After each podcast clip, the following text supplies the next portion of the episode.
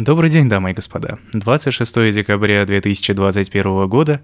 Сегодня воскресенье, морозный московский день. 12 выпуск подкаста «Крафтовый Демарик». Поехали. Александр Сергеевич Пушкин. Александр Сергеевич Пушкин. Александр Сергеевич Пушкин. Александр Сергеевич Пушкин. Александр Сергеевич Пушкин. Александр Сергеевич Пушкин. Александр Сергеевич Пушкин. Александр Сергеевич Пушкин. Александр Сергеевич Пушкин. Александр Сергеевич Пушкин. Давненько меня не было в подкаст-эфире, что, конечно, непростительно, непозволительно и прочие слова, но оно исключительно из-за того, что мне было нечего сказать. Сейчас мне есть что сказать. Наверняка читатели моего канала поняли, что где-то я был не в России последнюю неделю, а были мы с Юлей в Будапеште и в Барселоне. Наверное, мы бы и в Будапеште не побывали, если бы в Барселону можно было улететь напрямую из России по туристической визе. Но, к сожалению, только в Венгрию. Только через Венгрию. Есть еще вроде как пара стран, которые признают наши ковидные документы. Но Испания не в их числе, поэтому приходится немножко извращаться, но заодно изучили новый для себя город. В Барселоне мы уже были в 2019 году, примерно в это же время, в конце декабря, и нам практически все понравилось, за исключением, пожалуй, всяких щипачей. Один раз мы чуть было не попались, но, слава богу, миновала нас чаша сия. А погода нам очень понравилась, и мы решили, что хотели бы примерно в такую же погоду попасть хотя бы на пару дней в этом году тоже. Но обо всем по порядку. Летали мы, четыре у нас перелета было всего из Москвы в Будапешт, из Будапешта в Барселону, а потом обратно через Будапешт. А, все перелеты были компанией Air, это венгерская компания, авиакомпания. И надо сказать, что приятно. То есть это такой нормальный лоукостер, никакой еды, ничего такого. Просто приятно посидеть там два с половиной часа. Не то, что приятно, а в сравнении ну, с некоторыми перелетами эти перенеслись довольно легко. Пожалуй, за исключением того, что э, иногда где-то на территории России, видимо, по ногам дуло холодом. Интересное для нас началось уже с того момента, когда мы зашли в самолет. С нами стали разговаривать по-английски. От этого мы немного отвыкли, потому что до этого часто летали Победой, Аэрофлотом или какими-то другими русскими авиакомпаниями, где тебя встречают по-русски. А здесь встречают по-английски. И ни одной русской надписи внутри, только на английском и на венгерском. Венгерский язык довольно сложный, для, для русского человека. Даже если у тебя есть какие-то знания английского языка, венгерский для тебя просто закрыт. Невозможно понять ни одного слова, невозможно сопоставить, даже если сообщение написано на русском языке и на английском языке, ты не можешь понять, где какое слово на венгерском. На слух он примерно так же воспринимается, просто набор звуков. Кажется, от турецкого языка у меня было такое же ощущение, что-то такое совершенно далекое от нашего уха, совершенно чуждое ему. К счастью, венгры неплохо знают английский, по крайней мере в тех местах, где нам с ними приходилось пересекаться. Как минимум, бортпроводники знают и, и пилоты знают. А на обратном пути, кстати, даже пару сообщений дублировали на русском языке. Видимо, одна из бортпроводниц этот русский язык знала, и с удовольствием транслировала нам сообщения на русском языке о том, какие напитки нам сейчас можно купить или сувениры. Будапешт встретил нас прохладной погодой. Я думал, что условно их плюс 5 это примерно как, ну, наши плюс 5. То есть на вид осень, а по сути в городе довольно ветрено. Поэтому мне пришлось в конечном счете надеть на себя и свитер, и кофту с капюшоном, и свою куртяжку, которая не такая уж и теплая, а еще купить местную шапку получше, чем ту, которую я с собой взял, и перчатки, и вот так я чувствовал себя более-менее комфортно. И Юля как-то самой по себе комфортно было, ей голову греют ее волосы, что для меня до сих пор загадка, а куртку она взяла потеплее и всю дорогу меня подкалывала на тему того, что я совершенно ничего не понимаю в погоде.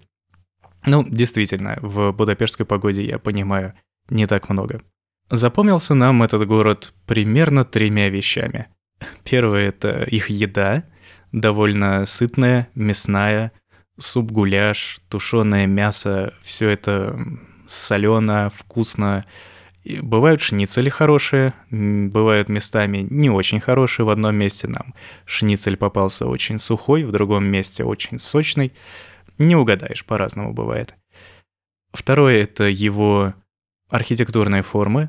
Здание парламента великолепно. Двери подъездные везде прекрасные. Я прям замечал их на каждом шагу. Это дверь, которая высокая такая, прям монументальная, и она может от- открываться либо целиком вся, либо какой-то ее кусочек высотой примерно с нашей подъездной двери. Но выглядят они просто одна на другую не похожи, и я кайфовал от этого. И третья вещь, которую мы, с которой мы столкнулись уже на обратном пути, когда 24 декабря были там проездом из Барселоны обратно в Москву, мы нигде не смогли вечером найти место для поесть, кроме одного маленького местечка. То есть в канун Рождества все заведения закрыты, либо полностью забронированы. Это очень обидно, когда ты заходишь в, казалось бы, ну, хорошее заведение, снаружи на него там налеплены мишленовские наклейки, не звезды, но просто наклейки. Заходишь внутрь, а, да, и через стекло видишь, что половина столов свободна. Заходишь, и тебе говорят, что нет, fully booked. И недоумевая, ты уходишь. Так мы, наверное, пару-тройку раз напарывались. Какие-то рестораны говорят, что мы закрываемся, хотя ты видишь, там люди сидят, едят вовсю. Обидненько. Даже Макдональдсы закрыты были. Но мы нашли каких-то классных чуваков, которые прямо с улицы к себе зазывали. Хорошую еду они делали, хотя их ресторан больше похож был на такую двухэтажную квартиру из, не знаю чего, из картона или из дерева. Очень такая домашняя и тесная обстановка, так скажем. Чувствуешь, что сидишь в какой-то комнате у, или на кухне у кого-то. И на удивление нам приготовили там очень вкусную еду. Это было 24 числа вечером, и, в общем, только они нам смогли сгладить впечатление от предрождественского европейского города. Наверняка все остальные города ведут себя точно так же. Везде и магазины, и рестораны закрываются рано. Либо все полностью бронируются, потому что праздник все-таки. А мы вот такие наивные русские люди пытались там найти какое-то свободное местечко, чтобы отдохнуть и поесть после долгой прогулки. Прогулки, кстати, у нас действительно были долгие, ну, относительно моего каждодневного времяпрепровождения. То есть где-то 20 тысяч шагов мы ходили первые пару дней, потом я, конечно, уставал гораздо сильнее. Мне с каждым годом подобного рода прогулки даются все сложнее и сложнее, потому что почему-то ноги болят все сильнее и сильнее. Но не будем о грустном. Барселона встретила нас чуть более приятной погодой. Кстати, при вылете из Будапешта пошел снег. То есть, когда, когда мы уже и шли на самолет из аэропорта, начал потихоньку с, не, с неба падать с небольшими хлопьями снежок, и некоторые люди с удовольствием его снимали, мол, такое диво. Нам, конечно, такое диво было вообще не дивным, потому что из Москвы 20 числа мы улетали в лютую метель. В Барселоне после Будапешта было чуть потеплее, градусов на 5, Ветер там не такой сильный, поэтому напяливать на себя свитер, кофту с капюшоном, куртку и все остальное не пришлось. Можно было обойтись без свитера, либо без кофты, но, в общем, все равно чуть-чуть нужно было утеплиться и иногда надевать шапку. В первый день мы пошли к морю, потому что, ну, как же съездить в город с морем и не сходить на море. И с удовольствием посмотрели там на то, как люди кормят чаек. То есть я любил здесь, кажется, по первому ковидному локдауну кормить голубей во дворе. И эм, их много довольно-таки в Москве, а там столько же чаек возле моря, и люди их кормят в основном хлебом. И чайки в это время перестают их бояться, толпятся возле человека, дерутся за еду, довольно интересное зрелище. Ну и само море тоже. Было пасмурно, море серое, но посмотреть красиво. Какой-то особенной изысканности в местной еде я в этот раз не припомню. Но вот, кстати, касаемо языка, заметил, что испанский гораздо легче, например, того же венгерского. Даже местами на слух, потому что что-то ты можешь как-то понять, что говорит человек, да, когда, например, он говорит чуть-чуть помедленнее, чем обычно говорят испанцы. А говорят они очень быстро, как правило. Меж, меж собой они прям балакают только так, и совершенно невозможно со стороны различить, что кто говорит. Но если говорят, например, с тобой где-нибудь в заведении, с английским у них там чуть похуже. То есть, если ты куда-то в глубинку города зашел что-нибудь поесть, то, скорее всего, ну, нужно будет иногда на пальцах изъясняться в перемешку с английским, в перемешку слушать что-то на испанском. Ну, что-то понятно, что-то можно там как-то сложить. А на письме оно еще легче, потому что слова, знакомые слова из английского языка встречаются, как ты можешь это сопоставить. Так что языковой барьер гораздо ниже, чем с той же Венгрией. Ну, интереса учить венгерский язык у меня нет почему-то вообще никакого, а испанский мне с этой поездки немножко приглянулся. Мы много, ну, относительно нашей повседневной московской жизни, смотрели испанского телевидения. Как раз в тот день, когда мы приехали, там был э, национальный розыгрыш скольких-то там миллионов евро или миллиардов, я не помню, какая-то у них народное развлечение у них такое есть, покупать билеты по 200 евро, а потом между ними разыгрываются по телевизору какие-то другие деньги, например, 1000 евро. Не все выигрывают, к сожалению, но тот, кто выигрывает, может выиграть и миллион тоже. Много ездили в метро. Ну, относительно, например, нашей предыдущей поездки, довольно много. И однажды, кстати, в сравнении с московским метро, оно выглядит гораздо шире, я имею в виду сами вагоны. То есть пространство между сиденьями друг напротив друга гораздо больше.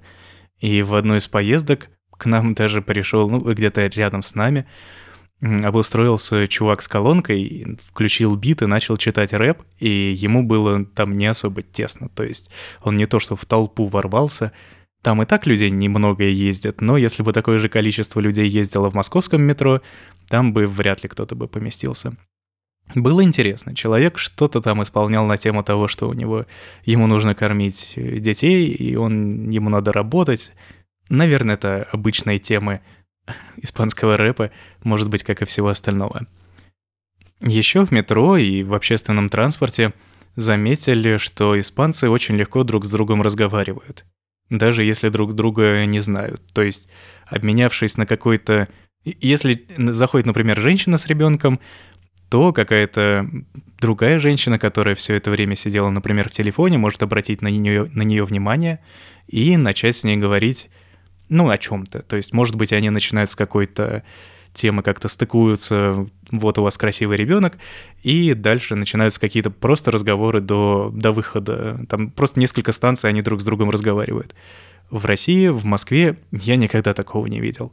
Тут наоборот, если ты кого-то знакомого видишь, то ну, с какой-то вероятностью ты, может, даже и не захочешь с ним разговаривать, потому что вы последний раз виделись очень давно, и вообще у вас общих тем нет, и будет очень неловко с ним разговаривать, потому что ты не знаешь о чем.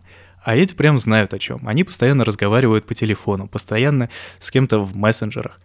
А с телефонами, кстати, интересно, у них, ну, в основном у всех более дешевые модели, чем iPhone, то есть на андроиде телефона, и как-то им нормально – Зато, кстати, как и кажется, по всей остальной Европе не очень любят всякие держалки на чехле, чтобы на палец надеть, чтобы как-то на шею, например, повесить за веревку, как мы с какими-нибудь старыми телефонами делали. Вот это они прям очень любят. Как-то видно, что общение у них прям в крови, и нужно телефон держать прям близко и не потерять его, потому что ты постоянно там с кем-то разговариваешь. Здесь у нас такого не очень сильно заметно, хотя многие люди действительно чатятся по телефону, но в руке ты его точно не, не должен постоянно держать, как минимум потому, что на улице мороз. И хорошо бы держать телефон в кармане, чтобы он не, не замерз и не сломался. Кстати, интересно насчет ковидных мер, антиковидных мер. Испанцы очень серьезно относятся к масочному режиму. Они эти маски носили даже на улице, когда мы там были. При этом в Испании ввели, или в Барселоне, я не помню точно, комендантский час и обязательное ношение масок на улице только с 24 числа, возможно, на рождественский период, а может и на подольше. Но при нас они носили маски гораздо раньше на улице. То есть они прям нос туда заправляют, все в порядке у них с этим. И поговаривают, что даже если ты идешь по улице или где-то в помещении и приспустил маску с носа, тебе какой-то случайный испанец может сделать замечание, мол, надень маску нормально. В самолете нас, кстати, тоже этим постоянно шугали. Ну, как постоянно, если ты чуть-чуть приспустил или приспустил штаны, нет, маску чуть-чуть приспустил, то мимо проходящий бортпроводник тебе обязательно скажет, что надень нормально, пожалуйста. Меня, в принципе, маски не напрягают, но спустя пару дней, даже несмотря на то, что мы купили особые такие не самые тугие маски, так скажем, не с тугими резинками, у меня все равно начинают со временем побаливать уши. И, конечно, с каждой поездкой мне бы надо возить такую штуку, чтобы застегивать маску за затылком, но я это не делаю, и у меня эти уши болят со временем. И просто я эту со временем не могу, и периодически эту маску снимаю, и на улице для меня снять маску — это отдушина. Но местные их прямо носят, и уши у них, судя по всему, не знаю, не болят, наверное. Но приехав в Москву, по-настоящему понимаешь, насколько может быть пофигу на эти самые маски, потому что здесь, в Москве, добрая половина людей и в транспорте без масок ходят, а на улице вообще в них никто не ходит. В транспорте у нас, кстати, гораздо сложнее с этим, особенно в это время года, потому что если ты с улицы, с мороза зашел внутрь в какое-то помещение, еще и надел на лицо маску, у тебя внезапно все становится мокрое, очень быстро появляются какие-то сопли, слюни, конденсат, и ты начинаешь использовать маску как носовой платок, и в итоге ходишь с чем-то мокрым на лице. Не очень приятно. У них с этим как-то полегче. Примерно температура одинаковая и на улице, и внутри в помещениях, поэтому люди, видимо, могут себе позволить просто утром надеть эту маску и снять ее вечером, либо просто долго в ней ходить. Отдельно стоит заметить, что параллельно задалбывает каждый раз проходить всякие ПЦР-тесты, если у тебя нету местной вакцины – а в Барселоне, к примеру, нужно предъявлять нечто при входе в заведение, хотя тоже некоторые к этому относятся либо никак, то есть заходишь, показываешь им какой-нибудь QR-код, они говорят, а, нет, садись, мы тебя там отсканируем, и никогда его не сканируют. Либо, наоборот, прямо при входе могут у тебя спросить все твои данные, чтобы занести это в какую-то свою бумажку, указать, что вот такой-то человек в такое-то время там сидел, записать твой номер телефона, посмотреть все твои справки о последних анализах или что там у тебя есть. Ковидный паспорт, так они это называют.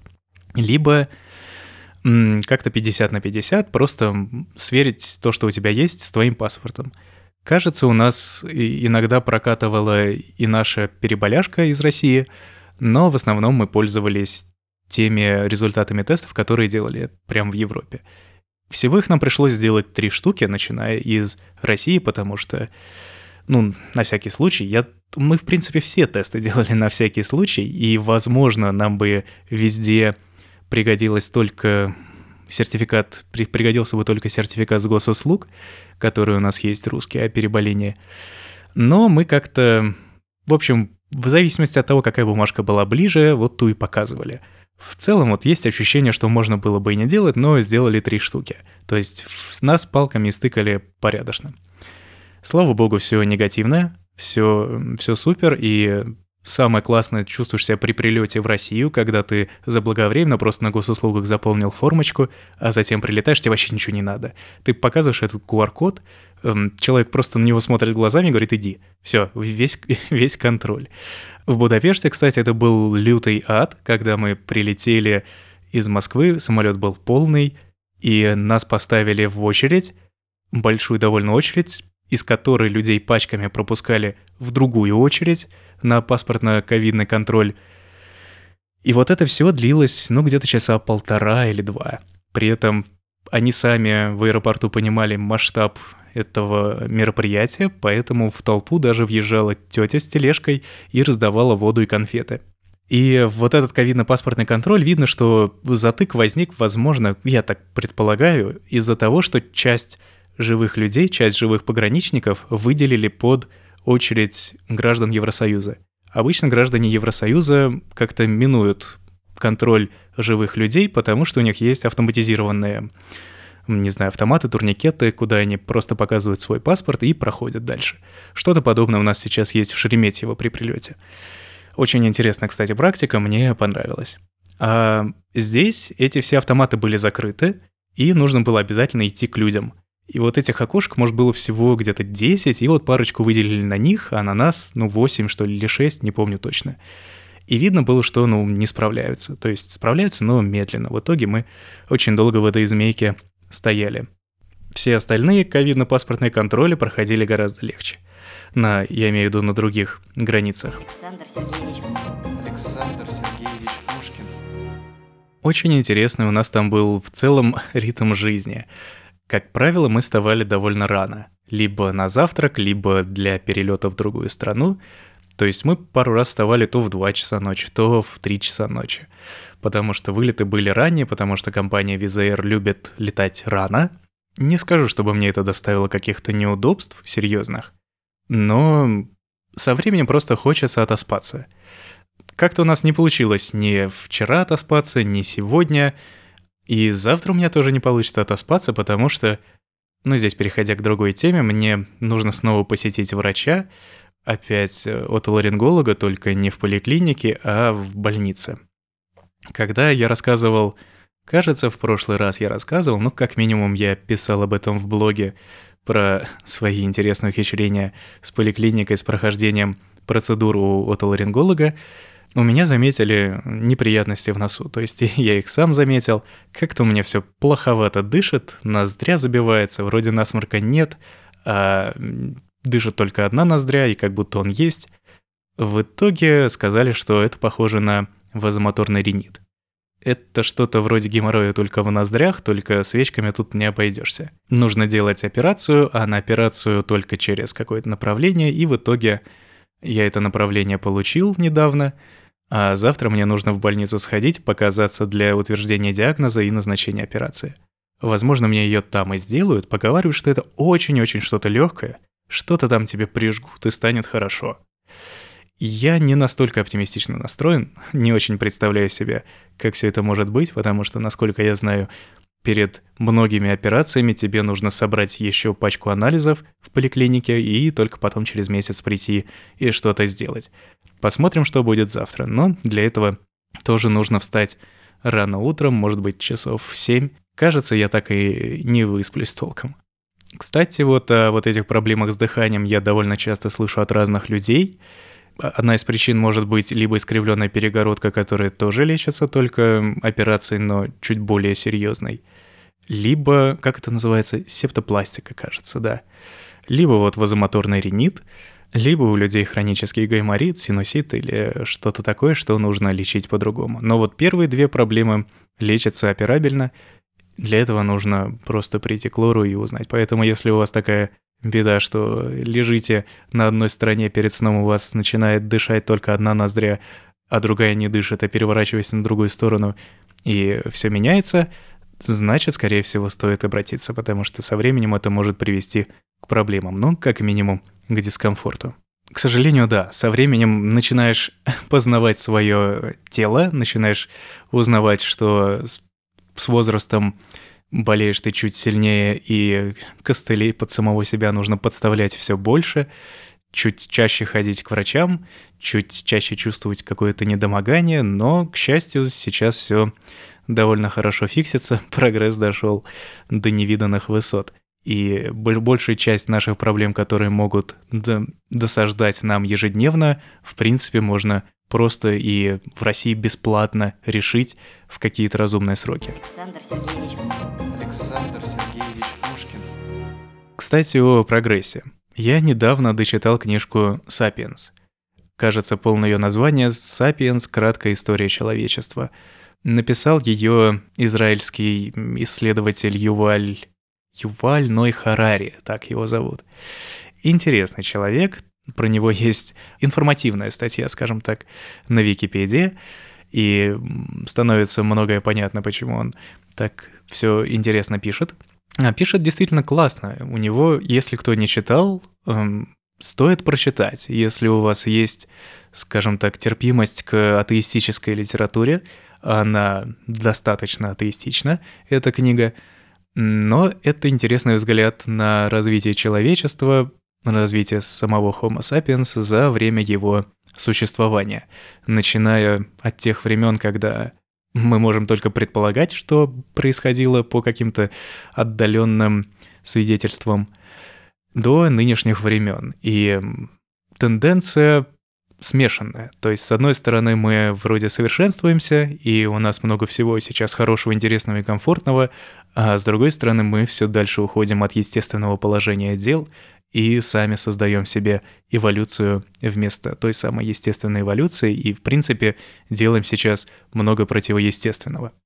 Книжка эта, скажем, запала, прямо сильно мне запала в душу, потому что я как человек внушаемый и склонный к рефлексии являюсь вот благодатной почвой для подобных трудов, а здесь прям труд такой, что если ты чего-то подобного доселе не встречал и не особо задумывался о ходе истории, о развитии человечества, о развитии человека как такового, то это может немножко ошарашить поначалу, потому что это не сказать, чтобы там прям конкретные факты предоставлены, а это скорее чувак склеил события в определенный ряд и посмотрел на них под своим каким-то углом.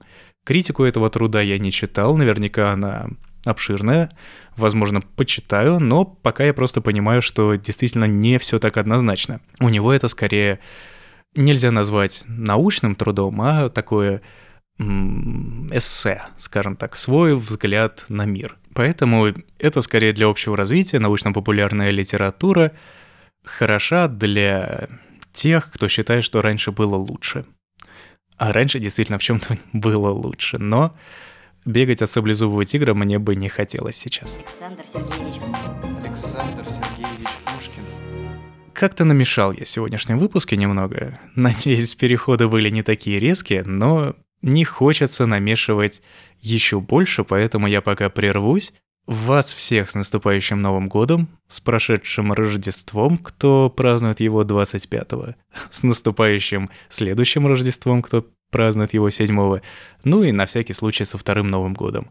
В России, к счастью, на праздников дефицита нет, поэтому у нас два Новых года, два Рождества и много выходных, а все с этим хорошо.